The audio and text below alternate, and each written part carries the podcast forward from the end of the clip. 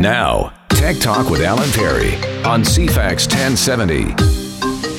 Well, hello there. Back from Mickey Land. Thanks for joining us on our Tuba Christmas weekend edition of Tech Talk for December the 10th, 2022. We are live on Saturday morning, Sunday afternoon, rebroadcast preempted once again by Seahawks football play by play. Thanks to Gary and Brian for filling in me. Filling in me? Filling in for me. See, the brain hasn't come back yet. Still in Florida sunshine there. Thanks very much for uh, joining us. Brian Pavlicich, how are you? I'm doing well, thanks. You having fun with Gary last weekend? Yes, yeah, yeah, that was a lot of fun.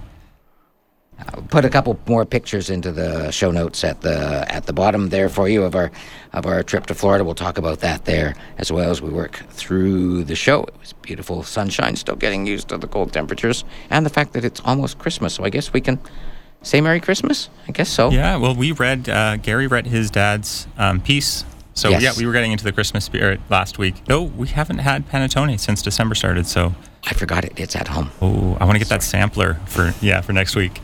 Joining us in studio to help make sense of all this, Eitan Rubini. I'm the president of the Victoria Macintosh Users Group and the owner of Mac Zen Consulting here How in are you? Victoria. I am fantastic, thank you. How are you? getting ready for the Victoria Mac and iOS user group, not only the Christmas meeting, but for the first time since before the pandemic, Yeah, our AGM Christmas party. So it's going to be fun. We've got draw prizes and some member presentations, things like that. It's going to be a lot of fun. So this will be at the Pro Pat Legion, uh, Gorge and, and Jutland, Wednesday at 7 p.m., Yeah, uh, doors are at six thirty. So yeah, but in a different room for people that do remember when we used Yeah. to meet in person two and a half years exactly. ago. Exactly. So it's not upstairs in the main hall. This time we're doing it down in the restaurant. We've got the whole restaurant uh, downstairs to ourselves, and uh, yeah, so it'll be a bit more of a party this time. As we come to you live on Saturday morning, my brain only being half here, that part is missing from the information next to Aitan's picture and his contact info. So I will add that in right after the show. So if you want to come and join us, that'd be great if you've never been to one before. It's a great time to come. Yeah. Uh, so draw prizes are, are only available to guests, uh, and I think most of our tickets are actually sold out anyway. Okay. But it's a really good opportunity to see how vibrant the community is, and you know how passionate people are. There, so many of our members have been members for a couple of decades at least. Yeah, it'd be great to see Yeah, everybody so- again. Oh, I was mentioning that this is Tuba Christmas. Lady just texted me and said, What is Tuba Christmas? I love tubas. I'm new to Victoria. So, this is the 41st annual Tuba Christmas. It's a gather of more than 100 tuba and euphonium players from not just here in Victoria, but from the lower mainland and the Pacific Northwest. Uh, tubist and UVic instructor Paul Boches. Bochesney? Bochesney, I think it's pronounced, will lead the ensemble. Uh, and donations are accepted for the Times Colonist Christmas Fund, but otherwise it's free. It's at 1 to 3 p.m. Saturday. So if you're listening to us live this afternoon, Market Square, downtown Victoria on Lower Johnson Street. It's a really neat sound, and it's cool that it's that it's outdoors. They had to do it indoors one year at UVic, Brian, but having a hundred plus tuba and euphoniums. I I don't know how I don't know anything about this. Really? I've, I've never seen this. I didn't even remember talking about it before. Yeah, well, we didn't have it the last couple of years because of the pandemic. So, uh, but yeah, it, this is yeah. It dates back to 1974, where it originated in New York City. Concerts now take place in more than 200 cities worldwide, and so this is the 46th year for Tuba Christmas internationally, the 41st here in Victoria. It's really cool, particularly if you have young ones, because this is something they've probably not ever been exposed to that many tubas Yeah, with the low resonating sound. sure. So Oh, there you go. now that I live so close to town. Yeah, there you go. So no 1 to 3 p.m. Saturday. If you're listening to the podcast, sorry, look for something on YouTube. There will hopefully be something there. There's tons of stuff for you in the show notes. Some more scams. Keep thinking that they're going to get these guys, but they're not. Um, so we'll go through some of those as well. Uh, a couple tech deals that I found, a couple things in traveling, and uh, Eitan things that you and I have talked about in the past that I thought would be good. Um, we put AirTags, Apple AirTags, in our Yep. we had just carry on, but it was really nice, and also in backpacks, so roaming around Disney World, and that it was if Just added a little peace of mind to you know know that you're not accidentally going to lose something if you do.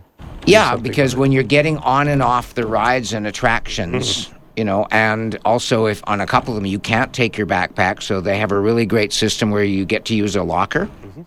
They have a free locker that's small, If you're carrying a backpack, then you have to pay two bucks, and you just scan your your admission ticket, and it, and it clicks a locker open. Amazing. Yeah, and I'm taking good. a picture of the locker number, and I go, oh, I don't have to do that because when you come back and want to get into it, when you scan your ticket, your locker and only your locker opens. You don't have to remember that it's 10 443. You just see the door slide open, or there's a yeah. light. Yeah. Yeah, they have something like that in uh, West Edmonton Mall in the uh, in the Yeah. wave pool downstairs. Yeah. Yeah. But I said to the friends I was with, I said, I wonder what happens if how many people actually walk away and go to another part of the park Mm-hmm. without remembering that there's a that it's in there. That they've left their backpack in the locker. Oh, And you yeah. Can't get back the- into that area. Yeah, you could, but if what happens if you leave? Right. Then you'd have to Yeah. walk all the way back. So I said, "Oh, it'll pop up on our phone," and sure enough, But it you're just- popped up on the phone to say you're leaving your backpack behind. Oh, okay. This is but this is the water park, right? Aren't you in your bathing suit? Aren't you going to notice? This if you're was no, out? this was actually at at Disney. Oh, at oh, okay. Disney World. Okay. In order to ride on, uh, for example, a couple of the rides, there no no backpacks. They go flinging off into space. And same thing at Universal. In order to go on Harry Potter. Mm-hmm. So yeah, the, the technology of the way they do is so great. At at Disney World, you get a magic band, which looks, and you get to pick your design if you're Mickey Mouse on there, and that's your room key. That's your park admission. That's your ride admission. That's your food. That's your drink. That's your locker. One thing. So you can literally go there with just you and and your watch. You don't even have to take your phone if you Yeah, I don't love need it. that. So That's pretty awesome. that was really Yeah, nice. Yeah. that's next level. Yeah, so it was really good. But the technology of the rides is just, mo- I mean, I'm a geek and I had to stop and think, how'd they do that? I mentioned when I was talking to you and Gary Yeah. uh, last weekend that there's one on there that you blast off into space. It's called Mission Space. And I felt the G forces that I haven't felt since I had the honor of flying with the snowbirds. And I came off there going, how'd you do that? yeah. Like, and then I w- went back. Wait a minute. There's a centrifuge. Oh, It's massive okay. because then Oh, you wow. see then you see why they spent three hundred million dollars on this thing. And while you're getting seated in the pre-flight free blast off, they're slowly spinning up the centrifuge, and way. then when it gets blast off time, they they it the, the arm j- jolts back with pneumatic pressure, and you feel like you're in. So yeah. fun. But like Harry Harry Potter, the um, and uh, the late Robbie Coltrane, who of course was Hagrid's motorcycle adventure. You're riding you're riding a motorcycle with seven different starts and stops, and the track changes right behind you. You go up a cliff and then you stop, and two seconds later you're going backwards at 40 kilometers an hour, but you're on a different course.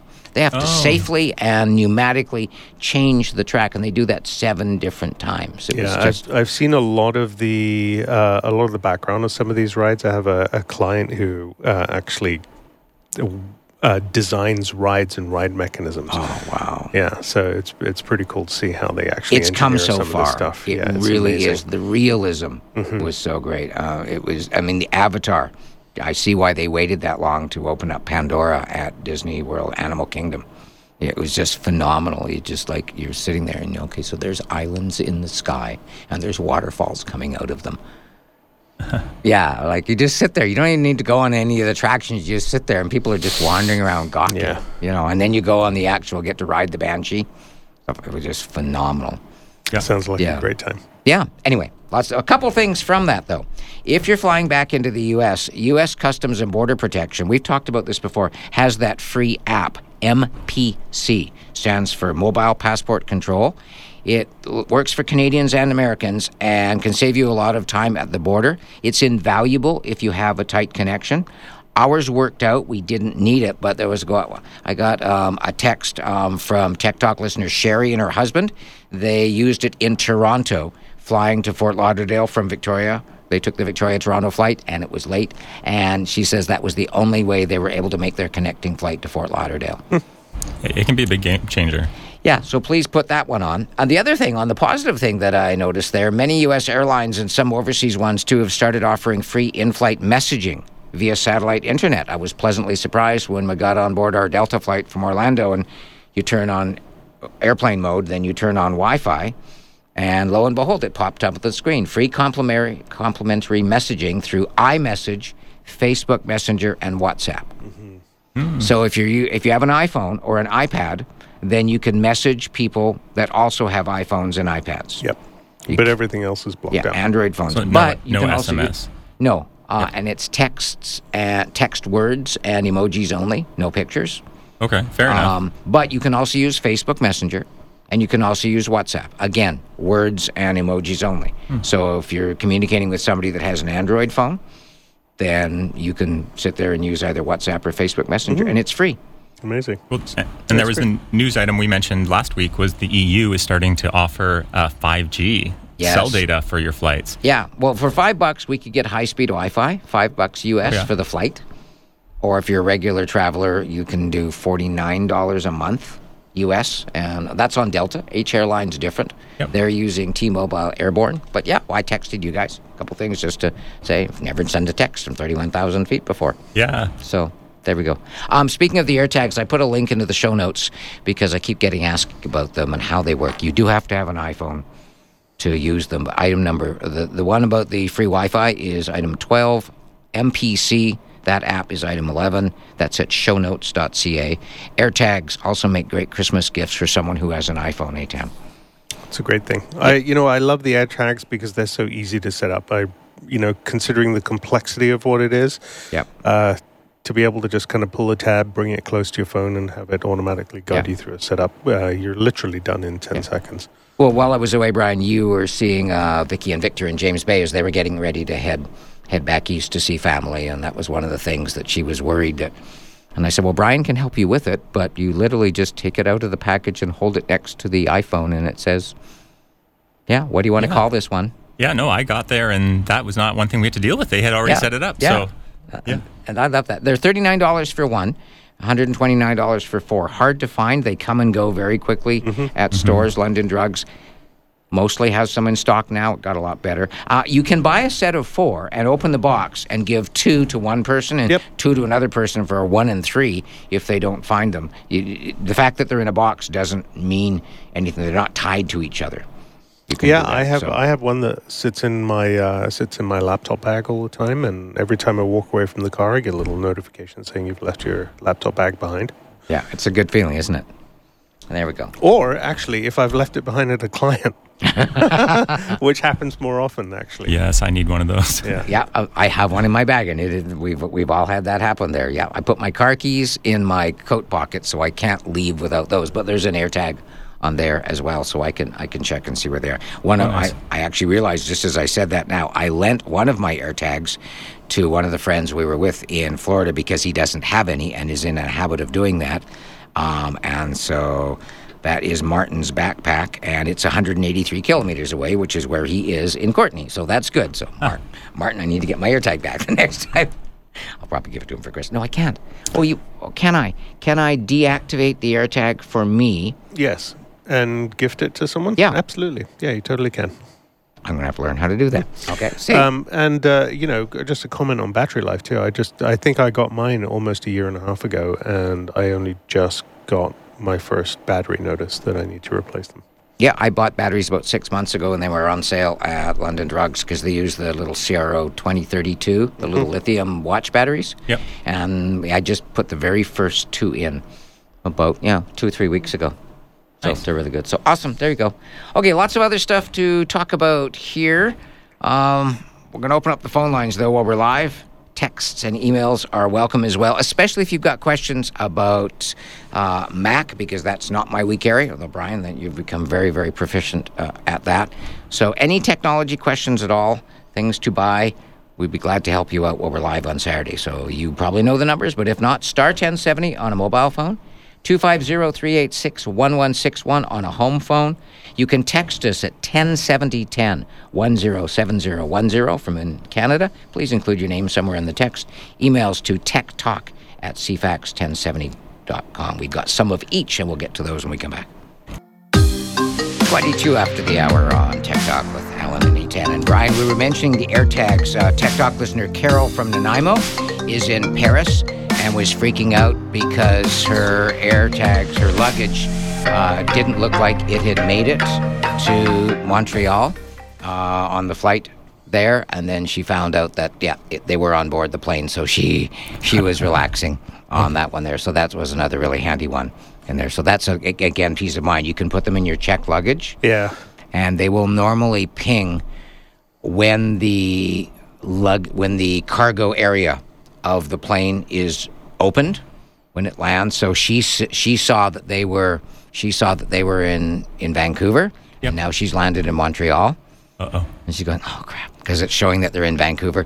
And I'm guessing as soon as they opened the cargo door and the signals can get in and out, pop, pop, it popped up in Bank in Montreal, and then same thing in Paris. Oh, so cargo is probably too far away for, to then to connect to any iPhones or in- anything. Yeah, yeah, exactly. On a plane, yeah. yeah, yeah. Depending where the cargo hold is and where your luggage is, it might not be able to penetrate.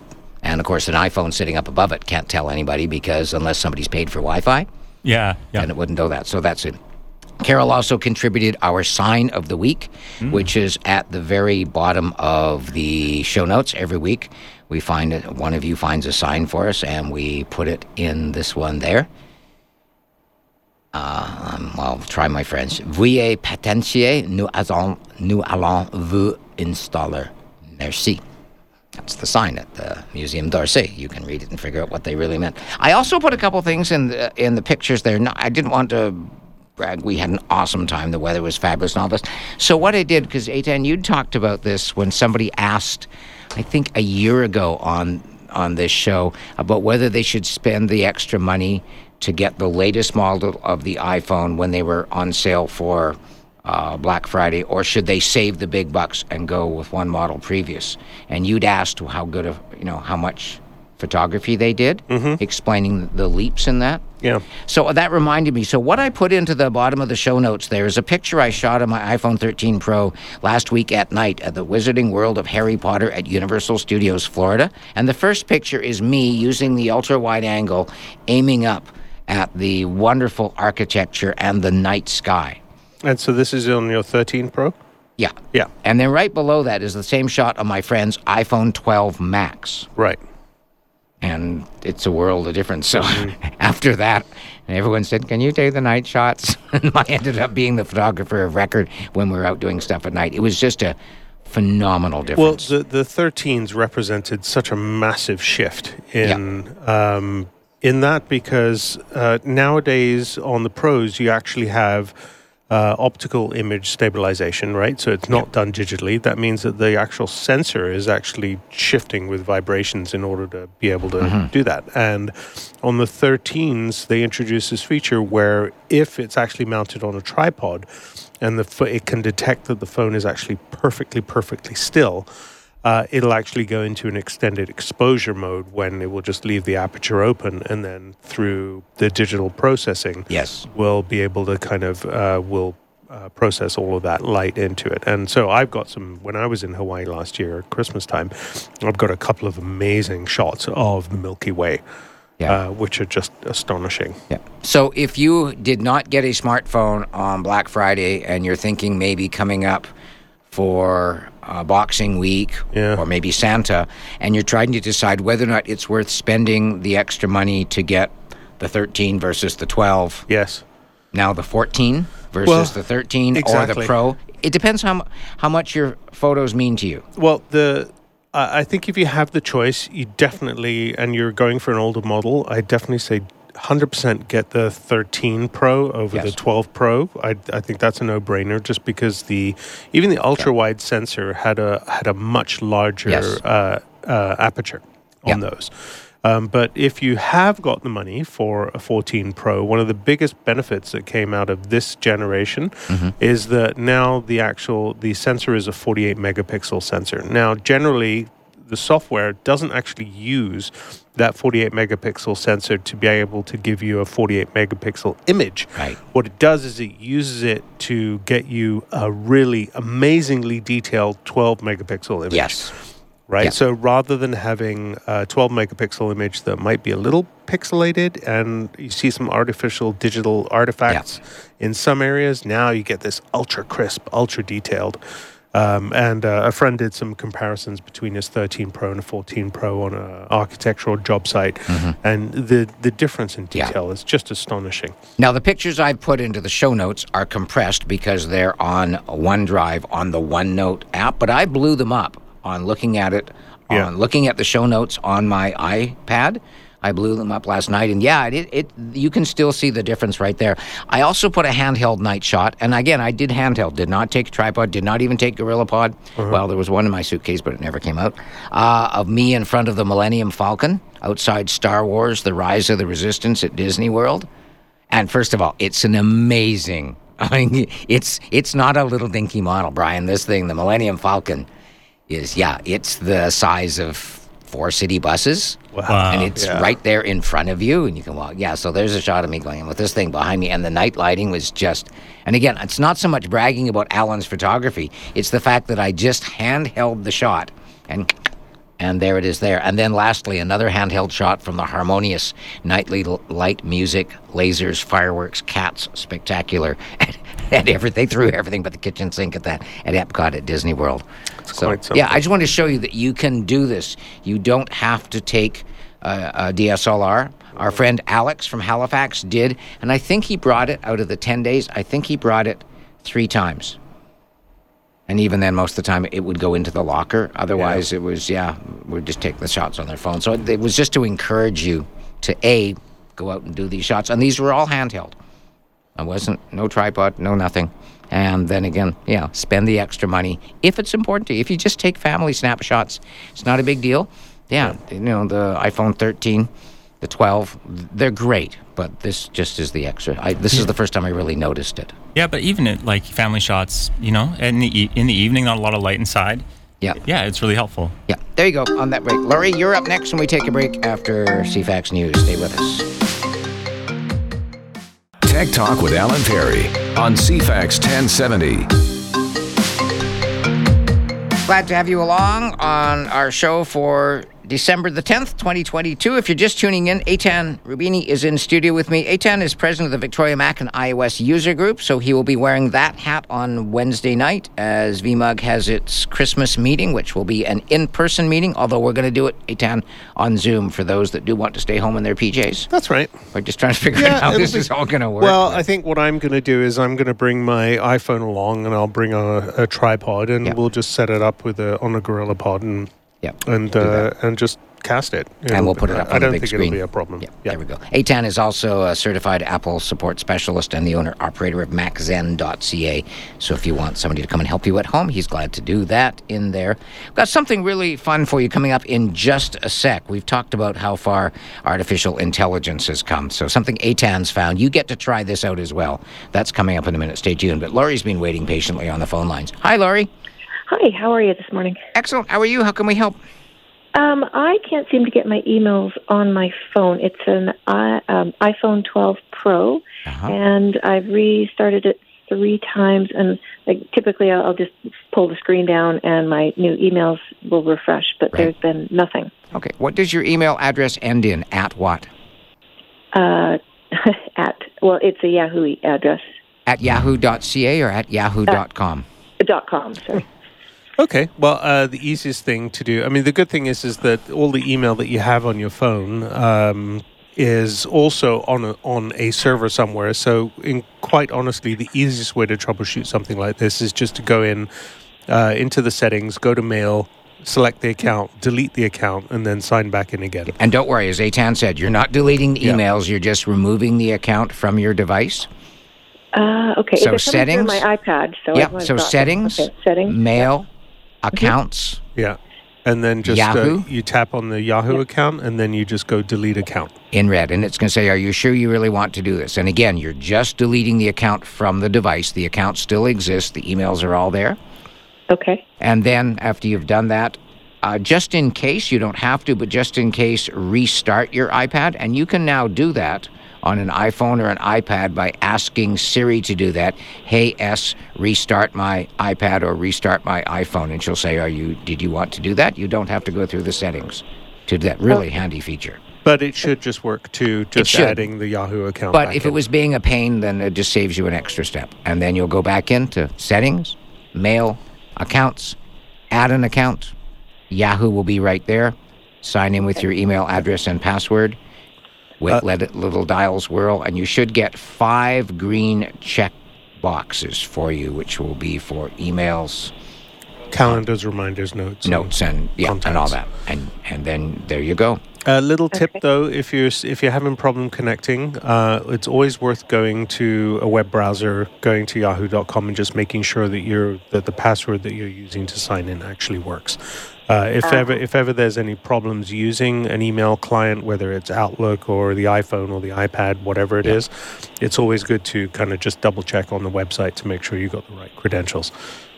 Okay. Okay. Um, quick question about my Yahoo Mail. I know that you guys are probably going. Oh God, she's Yahoo Mail. We're not judgmental. Come on. um, what one? What do you recommend, and how much of a pain is it going to be to switch it over? No, um, it is a pain because it's Yahoo. Because Yahoo is now owned by Global Asset Management, and they're getting out of the sort of the email side of it. It's going to move to the side of their desk. You cannot put a forwarding on as you can with any other email address. So when you pick your new address, which we would recommend you use Outlook.com or iCloud.com if you only have Apple devices. Yep. Um, so not you don't have anything Windows or Android. no. Oh well, then you've already got your iCloud address, presumably, and if not, Yeah. it's just a switch you turn on and create one. But you will have to tell every one of your friends and businesses about the new address. There's no way to physically put a forwarding switch on. They did that because they were losing clients right, left, front, and center. And they want to use it for marketing for an online casino, so therefore they need to have as many people left as possible to do that. So they, in the U.S., you can pay for forwarding, but not mm-hmm. in Canada. You can pay ten dollars a month in the U.S. to give you Yahoo Mail Plus, but for some reason that's not available in Canada. Yeah, you know, the, the whole strategy of kind of changing email addresses uh, for me often boils down to how you actually handle it, uh, just in terms of your, your personal process. A lot of people get really intimidated by having just an enormous list of things to go through. Um, but if you're giving yourself some time in order to be able to do it, it takes away a lot of the stress of actually doing it because then you can actually as the emails come in, you can make decisions. So it's very similar kind of workflow is to say, okay, if I wanted to thin down on some of the newsletters I have, I'm going to start unsubscribing as they come in instead of making it just be like a project that you Yeah. have to sit down and do. Exactly. So when you get an email from company X, you can say, "Well, I don't really buy that stuff anymore, so I won't give them my new email Yeah. address." Oh, but there's cousin Ethel that I haven't talked to in three years. Okay, I'll yeah. give them that one. And then what you do is you just in when you're replying to them, Yep. all you do is you have uh, a new email account. yeah. and then you cha- you tap on the from field, change it to the one that you want to send it from, and then you just start communicating from the new one instead. Okay. All right. So I just give myself time to do it gradually, and it's Yes. not a big deal. Exactly. Yep. And Christmas is a good time because that's when you tend to hear from people or communicate with people that you might not communicate Yep. the rest of the year. So it's a good. Oh, right. Yeah, that person. And so that's a good time to start it. And put a signature in too that says, uh, "This is Yeah. my new email address." That way, you don't have to retype it all the time. Yeah, that's in settings, good mail, Yeah. signature down at the bottom. So please put that in. Okay. Thank you. Appreciate it. Thanks, Laurie. Okay. Take care. Bye-bye. Yep. Take care. Bye. Okay, so this is a fun one that you found. We've talked in the past and given people some examples of how of how AI works, uh, and this is one that you found, and this is a chatbot. Atan, it's called the OpenAI chatbot, and it's being beta tested.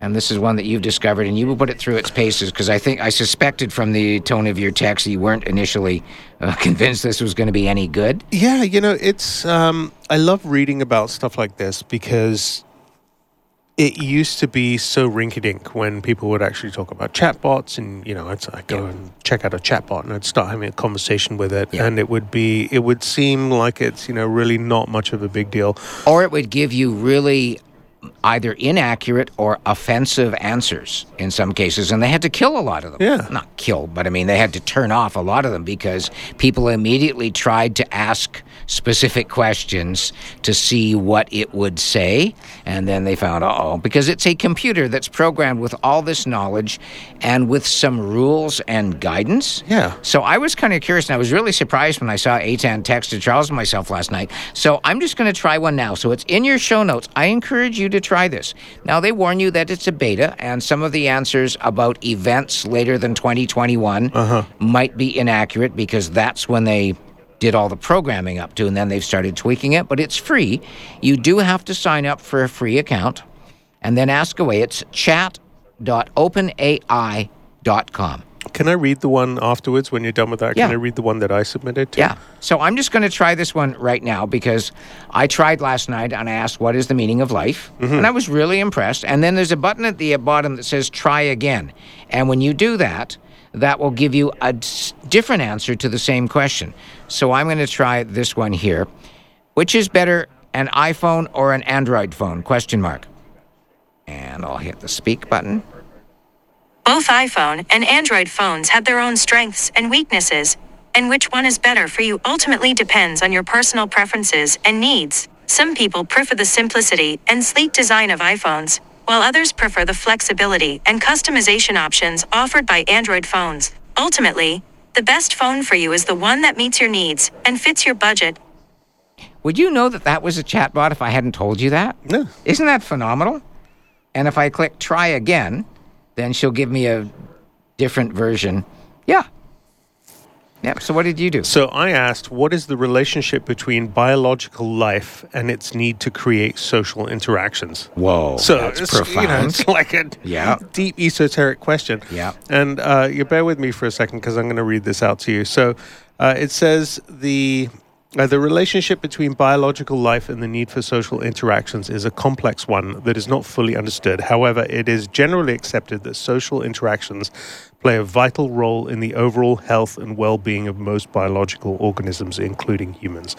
And it goes on for another three paragraphs and makes some references to evolution and and other things too. And it just absolutely blew me away.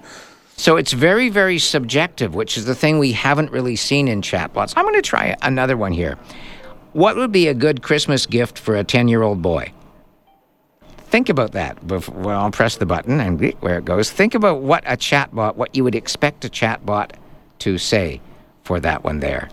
There are many different gifts that would be suitable for a 10 year old boy. Some ideas might include a new video game, sports equipment such as a new basketball or baseball glove, a remote control car or drone, a Lego set, a science or art kit, or a book series that he might enjoy. You could also consider giving him a gift card to his favorite store, which would allow him to choose his own gift. Ultimately, the best gift will depend on the interests and hobbies of the specific boy you're shopping for. Unbelievable. Yeah. So there you go. Show that one. That'll, that'll get some great conversations going. Again, it's item number 16 in the Tech Talk show notes chat.openai.com. And again, you do have to sign up for free account. There's no money, no strings attached, just so they know and ask away. And, I, and I to- used my uh, hide my email feature of my iCloud. Yeah. So that I didn't have to commit anything. Same here. There you go. Yep. Okay, quarter to the hour. When we come back on the other end of things, if you like karaoke, you're going to love the new feature that's coming to Apple Music. It's called Apple Music Sing, and it's a great marriage of technology and people singing in the shower. Stay tuned. Tech Talk. Alan and Brian and Eitan. During the break there, we were just uh, talking about this chat AI, and you had a good one. Oh, I said, what are some good Yugoslavian baby names? And it came back with it's difficult for me to provide a list of Yugoslavian baby names as I am a large language model trained by OpenAI and do not have access to the internet to research baby names. But then it went on to say, additionally, Yugoslavia no longer exists as a country, so it's not clear which cultural traditions and naming conventions would be relevant to a Yugoslavian baby born today. Wow, pretty, yeah, pretty interesting. Yeah. Also, I think we've been waiting. We hadn't been mentioned this now, but I, The we've kind of, it's there's out a now. reason why Brian wanted to know about baby names. Yeah, well, I my parents are from Croatia and Serbia, and Juna's uh, is from Slovenia, and uh, we are expecting uh, pretty much exactly one month from today. We've been kind of keeping it low key, but uh, yeah, that's I'm so happy here, for so- you and Juna. yeah. That is so awesome. Thanks so You're going to be yeah. such a great parents. Yeah, you will. Absolutely. Thank you. It's going Yeah. to change your life entirely. Oh yes, but I have the best person on the planet to do it with. So That is. yeah, So, do you know if it's a boy or girl? Are we allowed to ask? yes, we're having a boy. No. Yeah. Oh, so the list. Okay, so feel free to send some. So, okay, so we would need uh, Croatian and Slavic. Yeah, yeah, exactly. We've been looking. We've read over a thousand names, but we're still we have you know we have a short list, but we have Yeah. no kind of have no idea. If you want to contribute, things come from the strangest places. Well, you never know. Heck, I mean, who knows? if Yeah. somebody was to the text age in, of social media. yeah, I mean, literally, if somebody was to text in a name and you took it to Juna and you went, "Oh my God," then sure, uh, you know, Yeah, yeah, I feel don't free mind to. where it comes from. Yeah. Um, text here from Chris. Uh, good morning, gentlemen. I've always sworn by my Canon DSLR camera with a tripod for night pictures. Yeah, I can understand why. Took my mum to Butchart Gardens last week. Oh, yes, they're back open for Christmas lights.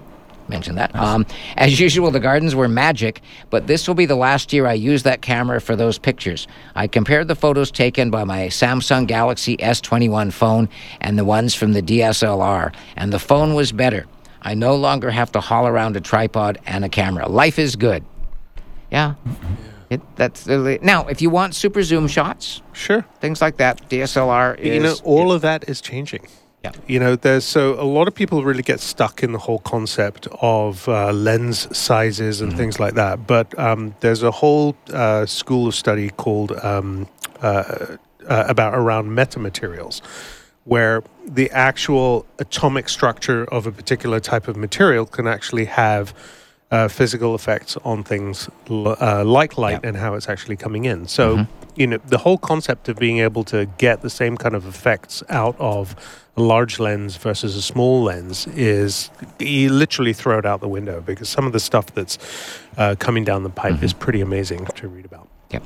Oh, I want to do one homework video uh, here. If we got a bunch in here, I didn't get a whole chance because just got back Thursday night here. But one of the things we saw at um, at Disney World, we went to all of Goofy rides. I mean, capital G Goofy. Yes, I went on Dumbo. We just had to. You got to be kids. We just parked our age at the door and went there. And so we went to the Little Mermaid ride where you get the, under the sea, get stuck in your brain, and you'll find yourself humming one of those throughout the place. Oh, yes. Um, so, video number 43 is pianist Joe Jenkins playing Under the Sea from The Little Mermaid, but not in a way you've ever heard it played before.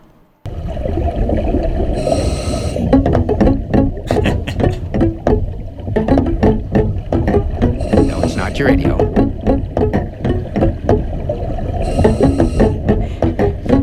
Yes, Joe is playing Under the Sea on a piano that is actually under the sea, on the bottom of the ocean. Such a funny sound without the. You don't get much Yeah. um, reverberation. And you think, oh, well, gee, that's really cute and fun, but think what it takes to play a piano under the sea. Think of what the components of a piano. And so it's not as simple as just plunking a piano in the water.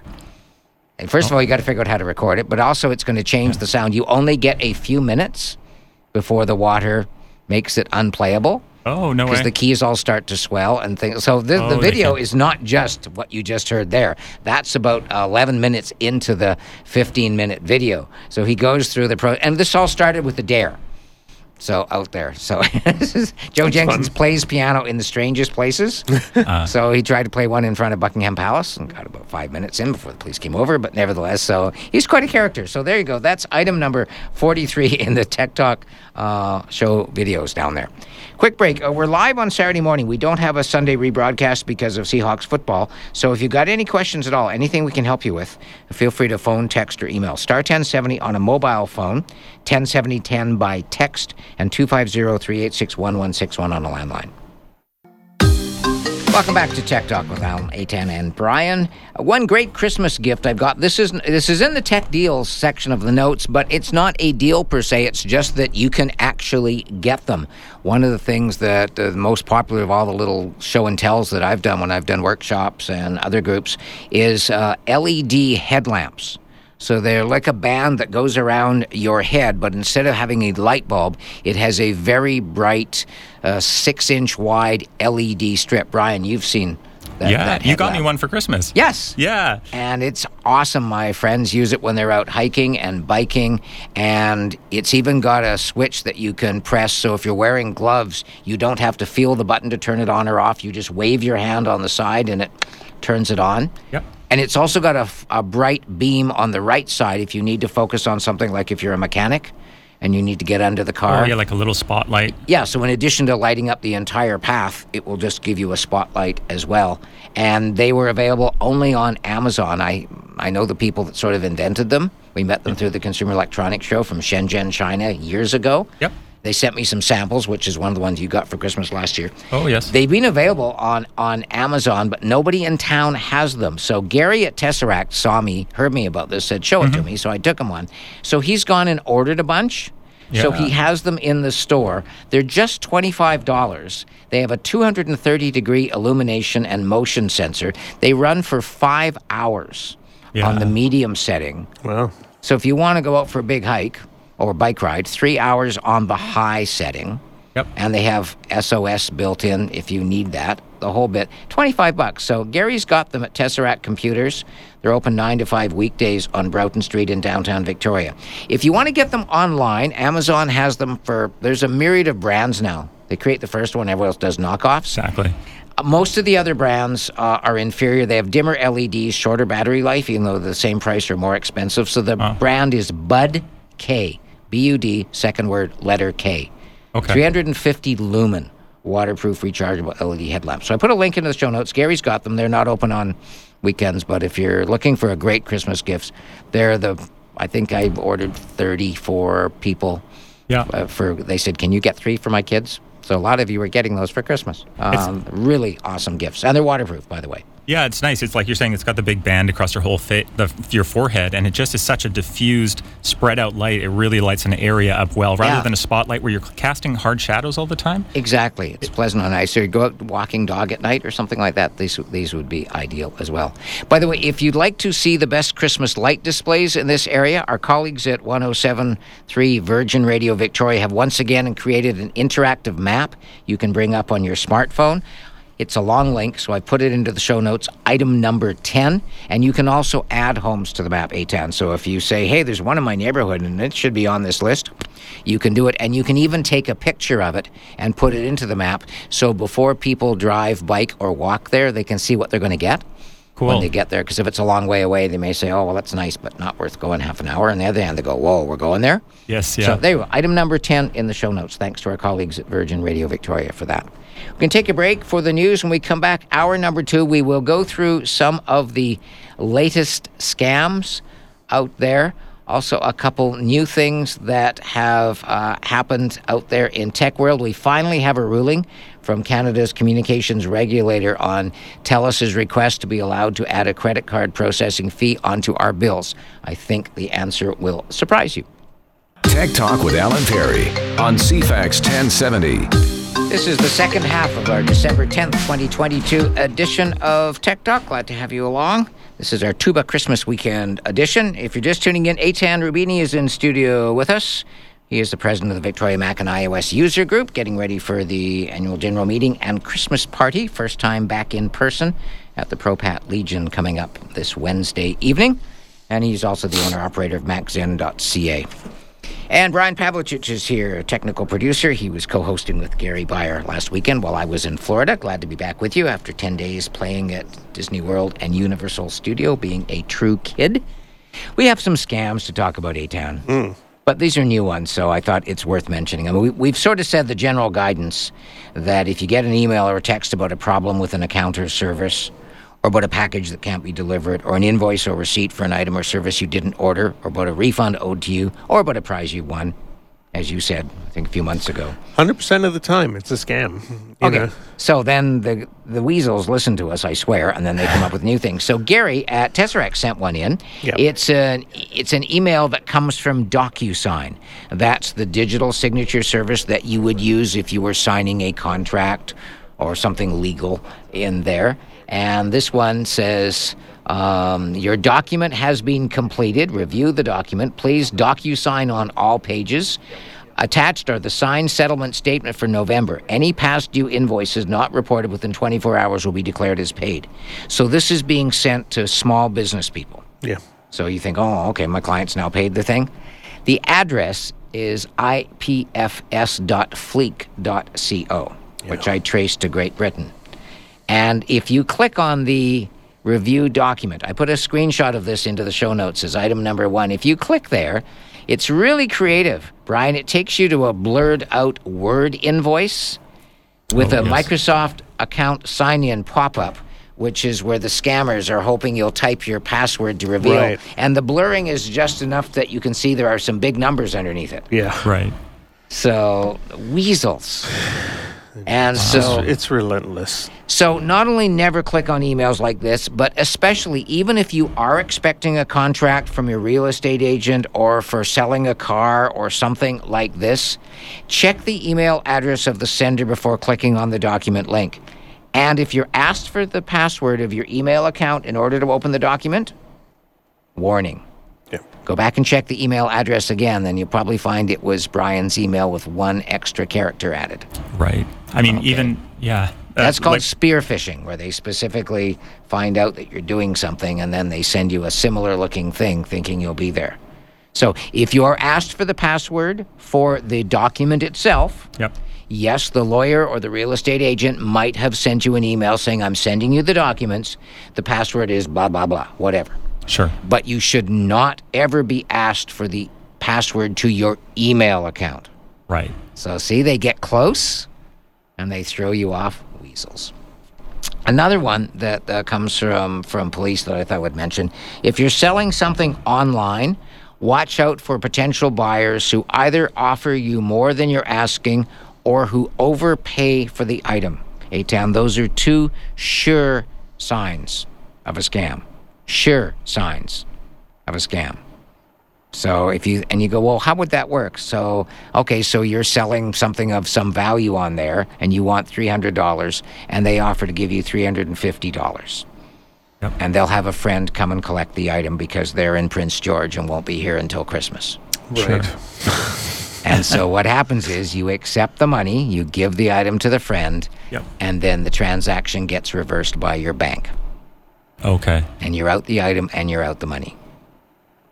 Uh, so what? They don't even need to offer you more for that to happen. They could just scam you wanna- anytime. but they just want to make sure that that you are the person that that you sell it to. right. So yeah, that's a flag. But they could. So you're always at risk at that uh, Yeah. of that anyway. I guess. And the other one is a perfectly normal transaction where they say, "Okay, I will e-transfer you the seventy-five dollars for the whatever," and then they then they e-transfer you one hundred and seventy-five and say, "Oh crap, I'm sorry, I screwed up. Can you just e-transfer back the extra hundred? and then they reverse the original one as well. Exactly. Can you do? Is that Interac e-transfers can just be reversed like that? No, generally It has generally to be not. a different type of transfer. No, but They they, do it. They do it as a wire transfer. Yeah, Oh, but you can't. There are ways to reverse e-transfers. You have to once you've sent an e-transfer, it has to expire. yes, Right after you have to let it expire after a month, but it has Yeah. to be accepted. Yeah. So anyway, there's a link into the show notes from the police and from the news story on it. Item number two in the show notes. If you know somebody who's selling a lot of stuff online, um, the easiest thing to do is to don't do e-transfers. Uh, if you're any doubts at all, do cash. I know it's weird for me to say that because that world, but do the transaction in a public place. You're welcome to go into the lobby of a police station or a library, somewhere where there is high quality digital video in case the person either rabbits or whatever. And yeah, and they're they're happy to do that because it's crime doesn't happen. It's called safe harbor. Okay. So yeah. Yeah, we talked about that yesterday. Actually, Exactly. You had a client. Yeah, that's going to do that. So that's a really important one. Um, the other one here, and you might say, "Oh, come on, who would fall for this?" But it's happened here in Victoria, which is why I'm mentioning it. Um, thanks to Tech Talk listener David for sharing this. If you're a grandparent, be aware of the grandparent scam. Where you get a call from someone pretending to be your grandson or granddaughter who says they've been arrested in a foreign country and need bail money. Might not even be a foreign country. They might be arrested in some other part of Canada. You might think you'd never fall for this because a lot of people do because the scammers and their accomplices are very convincing. They will actually have the police, in air quotes, Yep. call you back to confirm that you've sent the money so they can release the grandson. It's not the police. It just looks like the police number and they'll give you their badge number and everything. It's really not. Yep. And so they're counting on people that maybe you don't talk to. Your grandson's not down the road. You don't, or granddaughter, you don't talk to them on a regular basis, so you might not recognize their voice. I had a, I had some clients I work with that this happened to, um, and they you know they said I'm the lawyer representing your son. He's been arrested for this, um, and they had a second person in the room sobbing and pretending to be the son Precisely. chiming in. Oh, it's just horrific. And Yeah. so, Yeah. that, you know, after the blood pressure is raised, all these things, they got pretty far to, of stressing the people out, you know, my clients before Yeah. they said, you know what, this this is messed up. I'm just going to hang up and call my son. Yeah. Um, but yeah, just so it's such a violation and such a cruel thing to, to do to people. And if you read the one that's in the linked in the show notes, this is a story from CBC News out of Ontario, where this fellow, his grandson, he was told he's uh, Philip, he's 88. His grandson has been arrested on drug charges and was serious trouble with the RCMP. He just got married. He's training to be a paramedic. He just passed an exam. With a criminal record, his chances of getting this job became nil. The guy who's supposed to be my grandson is bawling his eyes out and crying and saying, Grandpa, Grandpa, would you help me, Grandpa? And for the life of me, it sounds exactly like his grandson. So, three large cash withdrawals from his credit union totaling $28,500. Now, the they told Ali they would send a courier to pick up the cash. The courier would share a verbal password, code yellow, to prove they were sent there by the court. So, and they got it from the doorstep. And the family's going nuts. Why didn't the credit union union do more to flag them? Because when they went there, they said that he was specifically coached by them. They said, Well, you know, your dad lied to us about what he was using the money for. The fake RCMP officers had told Ali to lie about why he was taking out the money, and he said he had to withdraw the money from two different branches. So these, as I say, these guys are really convincing. So maybe not you, but maybe you have parents and your kids might be the one that they would pose as the grandparents. So if you've got elderly parents, please raise this with them. It's an important one. Yeah. One other scam but I, well, this isn't a scam. Um, well, it is. Uh, Victoria Police warning us to be on the lookout for similar scams after a phishing PayPal and Bitcoin scam cost a local person $49,999. Oh my goodness. So it was originally that he PayPal called, except it wasn't PayPal, and he owed four hundred and ninety nine dollars. But then they convinced him that those actually 49,999, and he had to go and get the money out of the bank and deposit it at different Bitcoin machines around Victoria, and he did. And again, I know many of you going, "Oh, come on." No, these guys are very convincing. So take a look at that one there. And the last one, this is not a scam. This is just life marching on here. If your computer, Brian, is still running Windows 8.1 operating system, Yep. we have the date January 23rd coming up. No more support. I'm surprised that one. I didn't realize that one was still supported. Well, they did. The basic support stopped in 2018, but now it's Oh. moved on. So this means no more security updates, no more updates for Microsoft Office programs either. So the good news mm-hmm. is you don't have to buy a new license for Windows 10 or 11. You just need to get somebody to help you do the upgrade because you've missed the window to do an in place upgrade where you press the button and the bells and whistles and it just goes ta da. You've Right. missed that window. That stopped two years ago. So you now do have to get somebody to help you do it. So you're going to have to pay someone to do that. But other than that, the upgrade is free and you can go to Windows 10 or Windows 11. If you choose to stay on Windows 8.1, you need to understand the risks. If anything goes south, the banks, the credit unions, the insurance, Eitan are off the hook. You've given them a get out of jail free card. They don't have to reimburse you for any fraud because you are using an unsupported operating system after January 23rd. That's an important one. Yeah. You have an email here on the other half of the world uh, about people uh, on Mac wanting to know about upgrading. Yeah. Okay. So um, this specific question is: uh, Do you recommend upgrading uh, Mac OS from Monterey to Ventura? And they're running an iMac with an M1 chip. Good question, David. Thank you. Yes. So uh, my my standpoint at the moment is, if you are in a professional environment, there is no reason uh, for you to be doing an upgrade at the moment. I don't have anything against Ventura. Uh, I've got it running on this particular Mac at the moment, but to be honest, it's only because I was having some issues and I hadn't rebuilt my computer in years. And I thought, hey, you know what? Why not? I'll give it. I'll just wipe it clean and start afresh. And how's it's kind of been? like getting a new computer. Yeah. It's been fantastic. No, no Uh, glitches. no issues whatsoever. Um, because it- you normally say really, wait stuck. till the point one Yeah. release, and we're at point zero seven, I think. I, I had some crashing issues that I just I was putting off for about six months, and I couldn't find a way to troubleshoot it. So I thought, you know, good opportunity just to start afresh. This is one computer that I just install software left, right, and center and uninstall it. So I thought it could use a clean install. Uh, it's been pretty solid. Um, Ventura is a great operating system. There's a lot of furniture that has been moved around, particularly in terms of like system preferences and control panels and where things Yeah. are, uh, where things are. So I'm still adjusting to it myself. Uh, in terms of stability as an operating system, I haven't seen anything wrong with it whatsoever.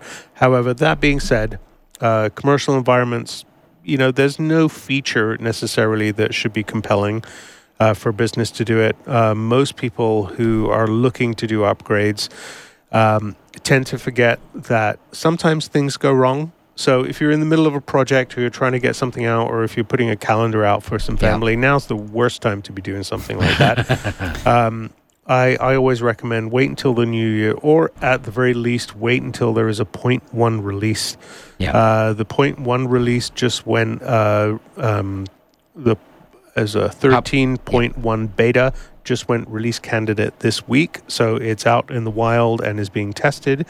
We should see it in a couple of weeks, maybe in the new year. Yeah. Uh, I would wait until that comes out personally. Um, but a lot of it really kind of depends on, uh, you know, how you're maintaining your Mac. And I would Yeah. say what the one thing that people always miss when they're doing these upgrades is do a backup. If you don't have a backup of the whole computer, make sure you've got one. Yeah. Uh, don't treat these things lightly. This computer running an iMac with an M1 chip, it's going to be recent. It's going to be nice and fast, well supported. If you're running an older computer that's got a mechanical hard drive in it, uh, there are lots of changes to the underpinnings of the operating system that you may want to be uh, wary of. So, you know, if you're like uh, maybe you're on 1015 or 1014 and it's a big jump, 100% you have to have a backup. But that would be a good chance to also get somebody to help you put in a solid state drive instead of a mecha- Yeah, so we do a lot of those. Yeah, yeah. yeah, and there's lots of people that can help you uh, in there to do that. Brian is, can do Macs and Eitan as well if you want a hand with that. But that would be a good opportunity to both. And then they can do a clean install of the latest system. Yeah, you know, uh, I used to do clean installs all the time. You know, I stopped doing clean installs around, uh, you know, eight to ten years ago, just because the upgrade path was just so solid. But um, But if you're putting in an SSD replacing a mechanical drive, then you have to do a clean install. no, no, not at all. Actually, uh, uh, every time I do an SSD swap, it's been one hundred percent. We just clone the data. Oh, you clone and then do the upgrade? Uh, well, no. Uh, I mean, it depends. I mean, Okay. yeah, it depends on the scenario. But Okay. yeah, it's Oh. uh, in, See, get in every learn things. case. I always say uh, the machine's going to be exactly as you left it. When we come back after break, John has a question about cleaning up document scans, and then we will tell you about the new Apple Music Sing feature coming to an iPhone. 22 after the hour on Tech Talk with Alan, Eitan, and Brian, and right back to the phone lines and John. Hi, John. Uh, good morning, Alan. How you doing? Excellent. How are you? Merry Christmas, my friend. I'm doing great. Awesome. Except something is prompting you to call us, so I guess there's something that's not great. Oh well, it's uh, my uh, father's uh, World War II uh, paperwork is uh, all typewritten, and I'm not sure if it was the typewriters at that time or what. But uh, I'd like to photocopy the uh, the paperwork, but uh, around the letters and some of the uh, well, some of the letters and the dots, it's kind of like um, a, a shadow. Yes? And I'm wondering if I increase the DPI, say from three to four or six hundred, would it clean up around those letters, etc.? Well, not. It would help give you the ability to clean up. I would do that, and then instead of saving them as a PDF, because you're using the HP Scan app, save them as a JPEG. So when it first asks you scan a document, scan a photo, click scan photo, ca- or capture photo. And then once you do that, you can double click on the photo in the folder where you put it, and you can use the touch up tools built into the Photos app on your Windows 10 computer to, to adjust the, the contrast and the shadows, and that will clean it up. Gotcha. So the way you do that is once you've scanned scan them all in, and then go to the photos. They'll be waiting there in your Photos app. Double click on it to open it up, and then the icons have been moved on the Photos app for Windows. There's a little paintbrush up at the top center in the picture. Yes. And then you can go into the. Oh, they moved it. Oh, they just changed the icons while while I was away. Photos. Just going to open up the Photos app right here on my computer, and I'll tell you where the icons have moved. So when you open up the picture, um, you're going to want to click on the um, on the, first icon, which is a picture of a person in a square with a pen. And then Yep. when you do that, there will be three icons crop, paintbrush, and the sun.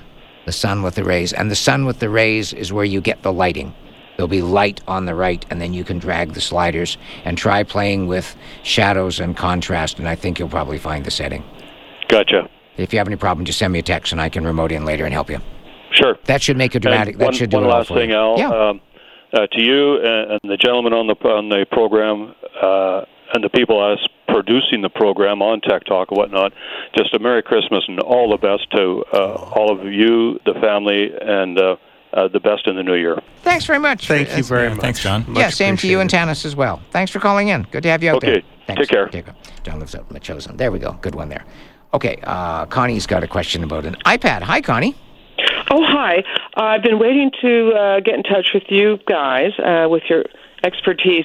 Um, before I open the package, I purchased an iPad ninth generation, uh, 64 gigabytes, and um, I'm re- trying to replace my old MacBook Air laptop.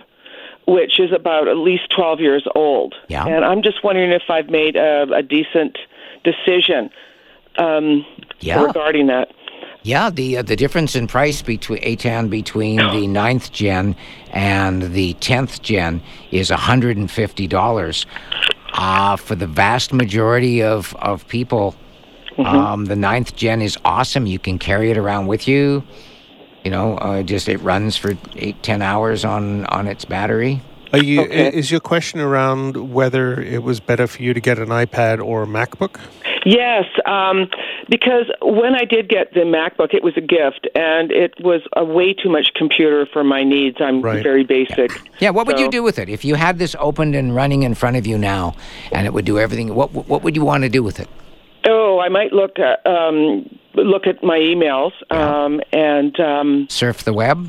surf the web, Look at pictures? YouTube. Yep. Mhm. Yeah, so absolutely. mostly mostly consuming content rather than are, are you Creating a it. big writer? Do you do a lot of writing? no, no, Okay. none of that. Yeah, so uh, great decision. Most people I know who uh, who have moved to iPads from MacBook Airs, if they're not big kind of content producers, and I mean, it really depends how you work. If Yeah. you're the kind of person who likes to create a lot of files and a lot of documents and likes to sit down and write a lot, sometimes if you're a if you're a desktop or a laptop user. Uh, that can really be the best mode to stay in. But if you're more of a um, more of a consumer of content, the iPads and the experience you get off those is you know is irreplaceable. You know, sometimes uh, it's nice to have both, but if we can't have Yeah. both, and that's No, where I you're most aligned, that's the best way to go. I think- However, what I will say though is uh, the stuff that you have on your old MacBook. Uh, You do need consider need to consider how you're going to get that stuff into it. Yeah. So, uh, if you're using something like uh, iCloud storage and you your old computer had um, an operating system on it that allowed for all of your photos to be in iCloud, it would be a good way to kind of the easiest way would be to turn all of those uh, functions on so that the computer can upload your pictures for you into your iCloud photo library, and then when you sign into your iPad. Um, it'll all be there for you. It can sometimes take time for that to happen, uh, but if you have the capability to do that, that would be the easiest thing to do. So you want to make sure that you're not losing anything. Yeah, from if you find that stuff is not there when you set it up, then get a hold of Eitan or Brian or me, and we're glad to help you get it off, get it off your Oh. device. That's fantastic because I, I thought of um, I thought buying. I got this at a big box store. The price was good, Yeah. and I, I thought buying the new laptop is just wasted on me. Um, Sure. Okay. Yeah. And uh, hopefully it'll sync with. I have an um, an iPhone as well. Totally. Oh well, Yeah. then this is even better. So when you go to open it up, have Yeah. your iPhone right next to it, and it'll pop up on the screen of your iPhone and say "Use Quick Start," and it'll pass all the settings and information over from your iPhone. there you go. Oh, fantastic! You'll love Okay, that. so- you just sit there and do a ticket, ticket, and then it's going to sit there and work away for about ten minutes and say you're ready to go. Yeah.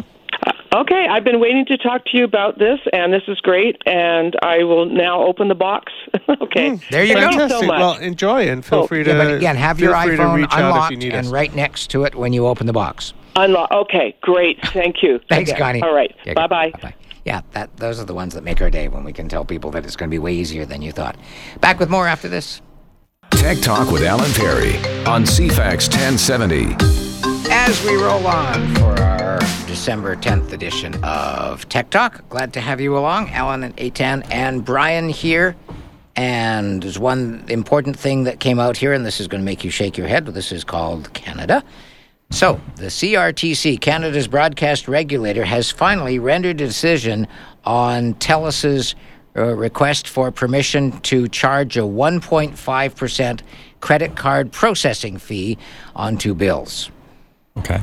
And the CRTC has said no. But TELUS says, fine, we're doing it anyway. No. Because it turns out that the CRTC's authority over this area, even though they are God for telecommunications uh, in this industry, radio, TV, phone companies, etc., the credit card thing, they only have authority in a few small towns for home phone service. okay. So, a- oh, and Quebec. Quebec, where it's not allowed by provincial law, that has nothing to do with the CRTC. Okay. At the same time, the CRTC was kind of blunt uh, about this. Um, the Ian Scott, the chair and CEO of the CRTC, says it's very concerned about this practice.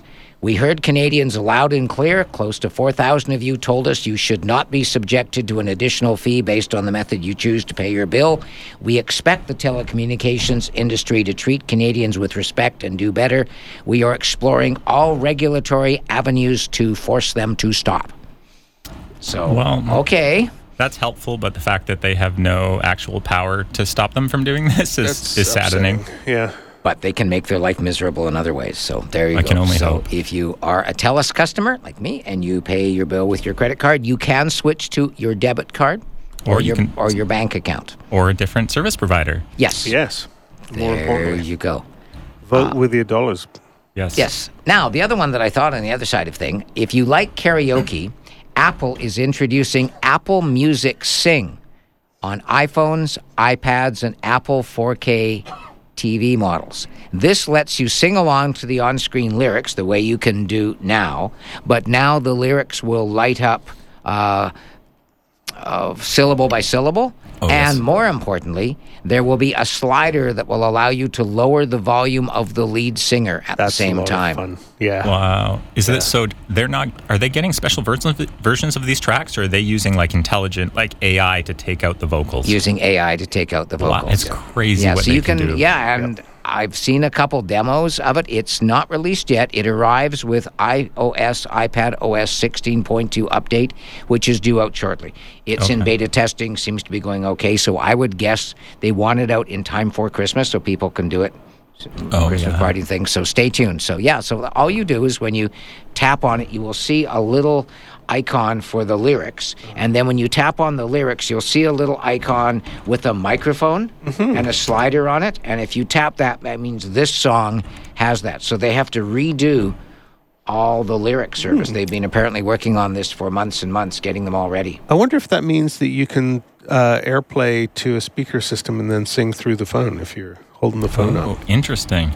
That would be hmm. cool if you could, Not because you yet. could use the phone as a mic. Yeah, I Right, don't right. believe. Yeah, I don't believe. I don't believe so. That will come in version 17. But I thought there, if that interests you, uh, item number 18 in the Tech Talk show notes, and a couple people people have come and said, "How do I get?"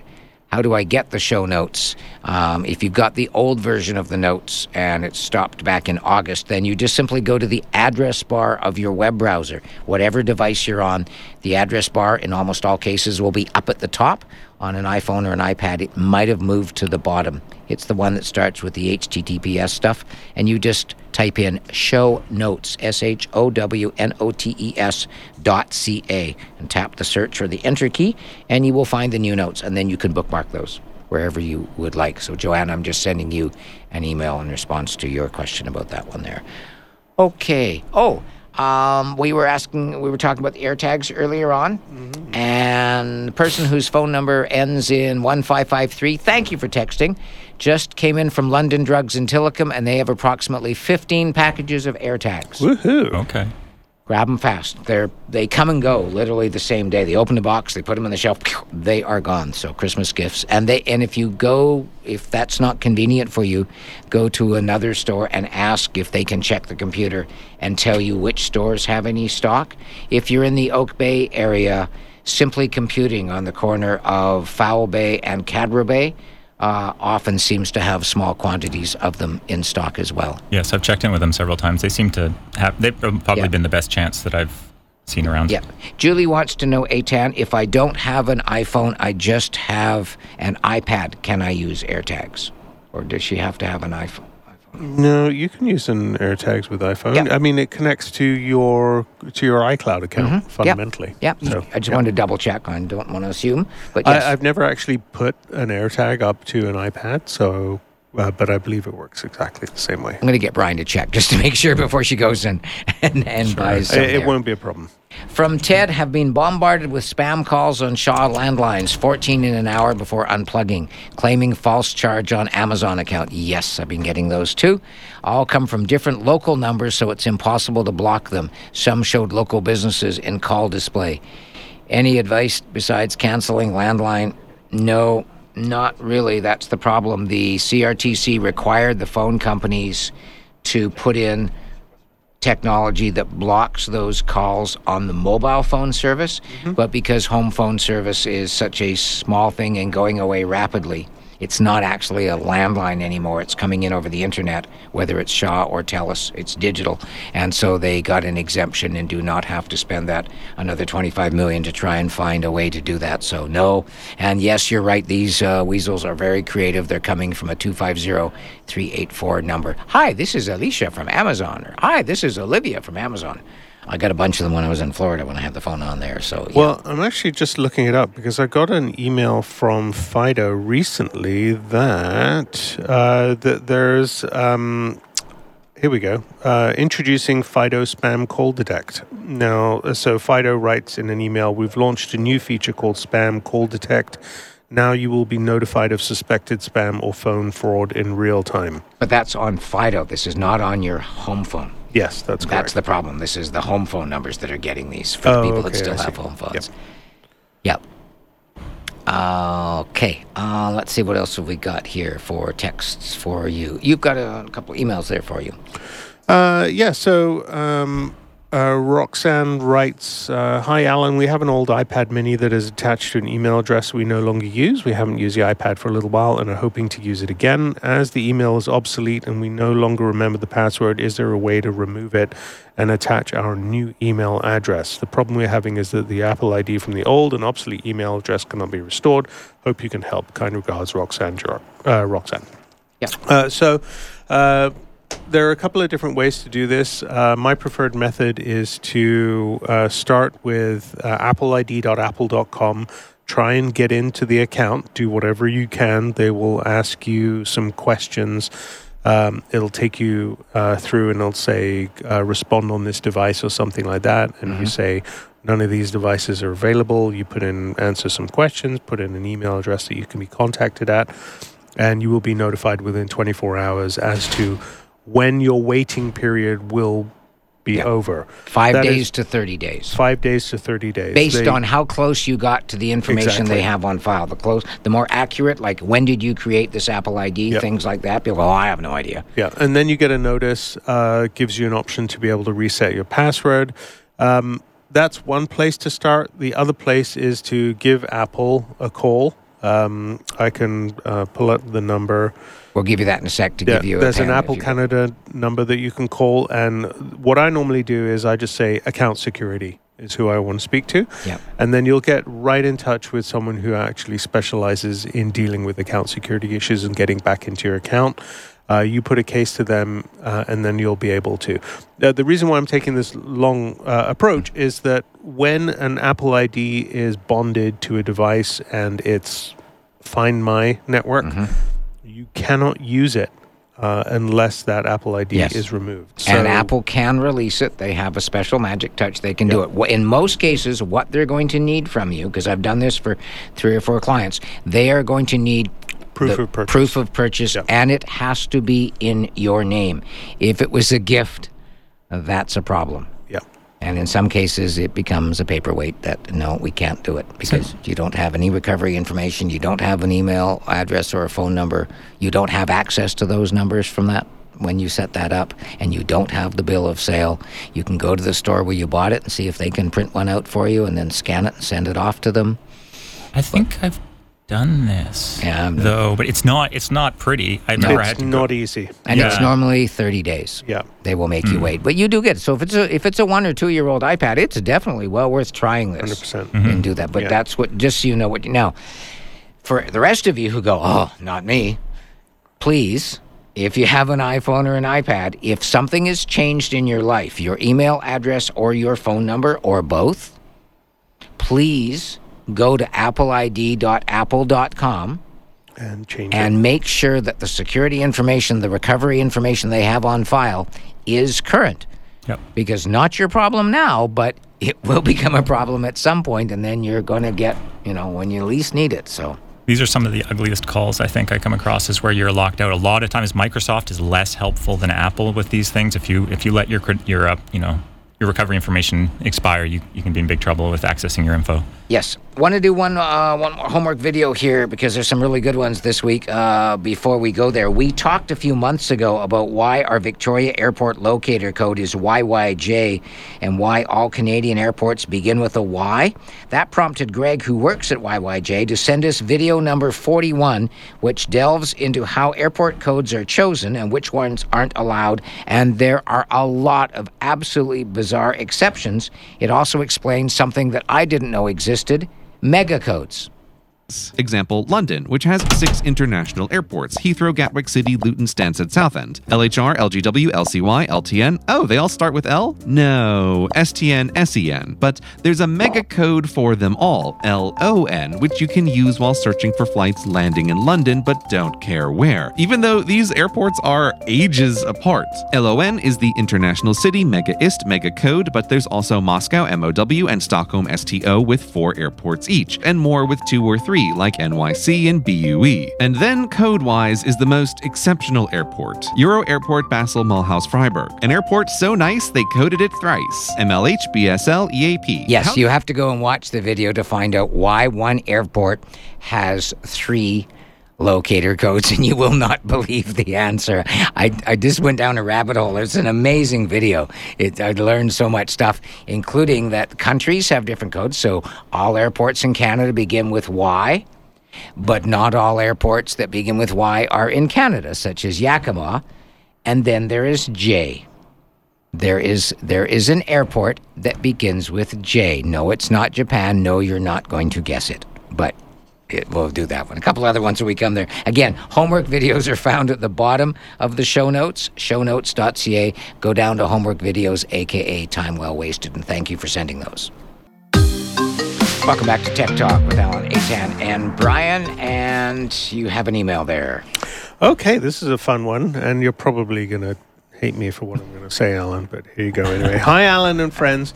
I've got an old 2012 iMac running Catalina. I haven't used it for a long while. My question could I still safely use it so long as I don't do online banking, etc.? Or would it be risky to even connect it to my network? Many thanks and happy holidays. Thank you, Ruth. 100% you can use it safely and securely, particularly if it's at home behind a private network. There's no reason why you shouldn't be able to use it. Um, you, uh, unless you consider yourself a high-profile target or something like that, Yep. uh, maybe you want to do more to to secure your computer. But generally, I would say that there's nothing wrong with actually using it at all. If you're concerned that you uh, are going to pick something up, best thing you can do is run a piece of software like Malwarebytes just to make sure that there isn't any malware or adware on there. Uh, but beyond that, as long as your browser can safely create a secure connection with the website that you're connecting to, like the bank, and can negotiate an encrypted connection, you're perfectly safe even to continue to use it for online banking. If, however, I was traveling, uh, or if I was using a laptop in more public environments and things like that, I would be a lot more cautious. Now, is Catalina still supported by Apple? Uh, it's not receiving security updates anymore. So the only catch is now if you get scammed, even if the scam is not directly related to your Mac, bank's off the hook because they make you sign the document before they give you back the money. Oh, okay. They Well, make you sign the document saying that you are not using. I am using my my. my That is a reasonable argument. Yeah. But from the standpoint of using it securely to make a connection with your online bank, there's nothing wrong with actually Right. doing that. Uh, But the only reason I mentioned to be the from party liability from a liability reason, Yes. if you are going to be scammed, then sure. If that's a reason not to do it, then yes. I have written four letters now to banks Yeah. and credit card companies on behalf of clients who had this issue and they were on an older, like a Windows 7 computer Yep. or something like that. Three of them, we've got answers, and they've said, okay, but you need to sign this document saying that this is a goodwill gesture. Because you're a longtime customer, we're going to give you back the money, but you Oh, under, wow. but you have to sign the document saying you understand and accept that we are under no legal obligation to do this. Because the fourth one, we're still waiting for an answer, Right. and that's and MBNA. that's fair enough. But Yeah. you know, if uh, and just to belabor a point, if it's a technical question of whether it's secure for you to use, it is secure for you to use. But if it is a by fault of your own, Yeah, your I- insurance has expired. Yeah, I wouldn't go there. Yeah, and that also works for your house insurance. If you think, okay, well, instead of claiming the five thousand dollar scam Right. on my, you know, bank or credit card, I'll go through my house insurance. Same thing. Yeah. That's- because that won't hold up in court. Yeah, and they have experts now that know what the wording is that they make you sign on the form, and it's really So it's not a security issue; it's a personal liability issue. yeah, yeah. That's a really good way of putting it. Yeah. Yeah. So you're probably okay, but if that causes you concern, if you think that you might get tricked or something, then eh, don't give them that one. That's fair enough. Back to the phone lines and Jack. Hi, Jack. Good morning. I live in a seniors independent uh, residence, and uh, some of the ladies there have uh, tablets or um, Apple, uh, not Apple, but um, uh, PCs.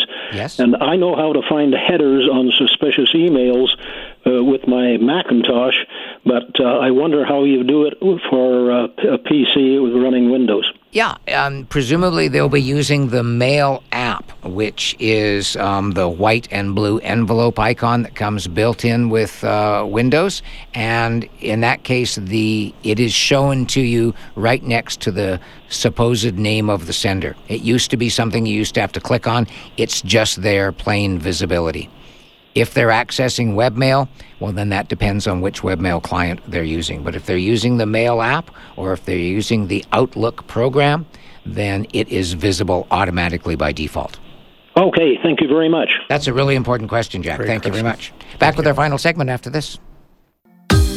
Final few minutes of Tech Talk for this weekend. A great deal I should mention to you on Monday when they reopened, they being Priority One Computers, refurbished business grade Lenovo ThinkCentre M910S, small form factor Windows 10 desktop computers. These are about the size of um, two small pizzas. Intel Core i5 processors, 8 gigs of RAM, and a new 500 gig solid state drive. This is the Christmas special from the Francis and Peter and crew at Priority One Computers, just $400. That's $200 off. When they reopen on Monday at their new location on Quadra Street near Mackenzie, it's in the show notes. $50 more, by the way, if you want to have a one terabyte SSD. So there we go. Um, what else did we want to get to before we go? Uh, Tom Scott? Oh, yes. Thank you for reminding me. Have you heard of the Rabbit line in Vancouver? Either of you? Had you heard of I this? had not until today. It is a pressurized tube that transports, get this, radioactive material at speeds of up to 100 clicks under the streets of Vancouver. And number 42 video is Tom Scott, who's come to Vancouver to explain why it exists and how it works. Under the streets of Vancouver, at the University of British Columbia, there are pneumatic tubes, two and a half kilometres long, that use air pressure to transport slightly radioactive stuff underground from a particle accelerator to a hospital. The tubes are called the Rabbit Line, and the only sign of them from the surface is a few manholes and some little studs in the ground to mark the path. Most of the students and staff here at UBC have no idea that a few times every day, underneath their feet, capsules with radioactive stuff speed by at up to 100 kilometres an hour. There you go. It's a fascinating video. I had no idea, and no, even Tom doesn't know why it's called the Rabbit Line. There we go. Got to go. A couple things we didn't get to in there. The viral trailer for Harrison Ford in Indiana Jones and the Dial of Destiny is up, coming to theaters next June. It's in the homework videos as well. Also, how the river cleaning interceptor 007, they deployed it at a creek near L.A. They had their first big rainstorm. You will not believe what came floating down there, and they had to tweak it. Oh, wow. 35,000 pounds came out in the first couple hours. Amazing what they're able to protect. Yeah, with everybody watching. And it's a great video with some great clips. We don't have time to play here of the neighbors reacting to it in typical California style. Good to have you back with us, Eitan. Thank you very much. Look forward to seeing you on Wednesday. Yes, hope to see many of you in person at the VMUG meeting. I've put the link into the show notes there for the Pro Patria Legion. If you can't make it in person, we will do our best to make it all work for you on Zoom as well. Sounds great. Brian, thanks as always f- for being here. Thanks again for filling in us. weekend. Yeah. Congratulations to you and Juna. Thank you. being- when is the due date? Uh, January 11th is what we're expecting, but it could be any day now. Who knows? We're, Don't say that. He needs to hold off at least until January 11th. Thank you. Don't go there. Jeez. Awesome. All right. Thanks very much. Enjoy the rest of your weekend. Tuba Christmas in Market Square, 1 p.m. till 3 p.m. We'll talk to you next weekend. And so it goes.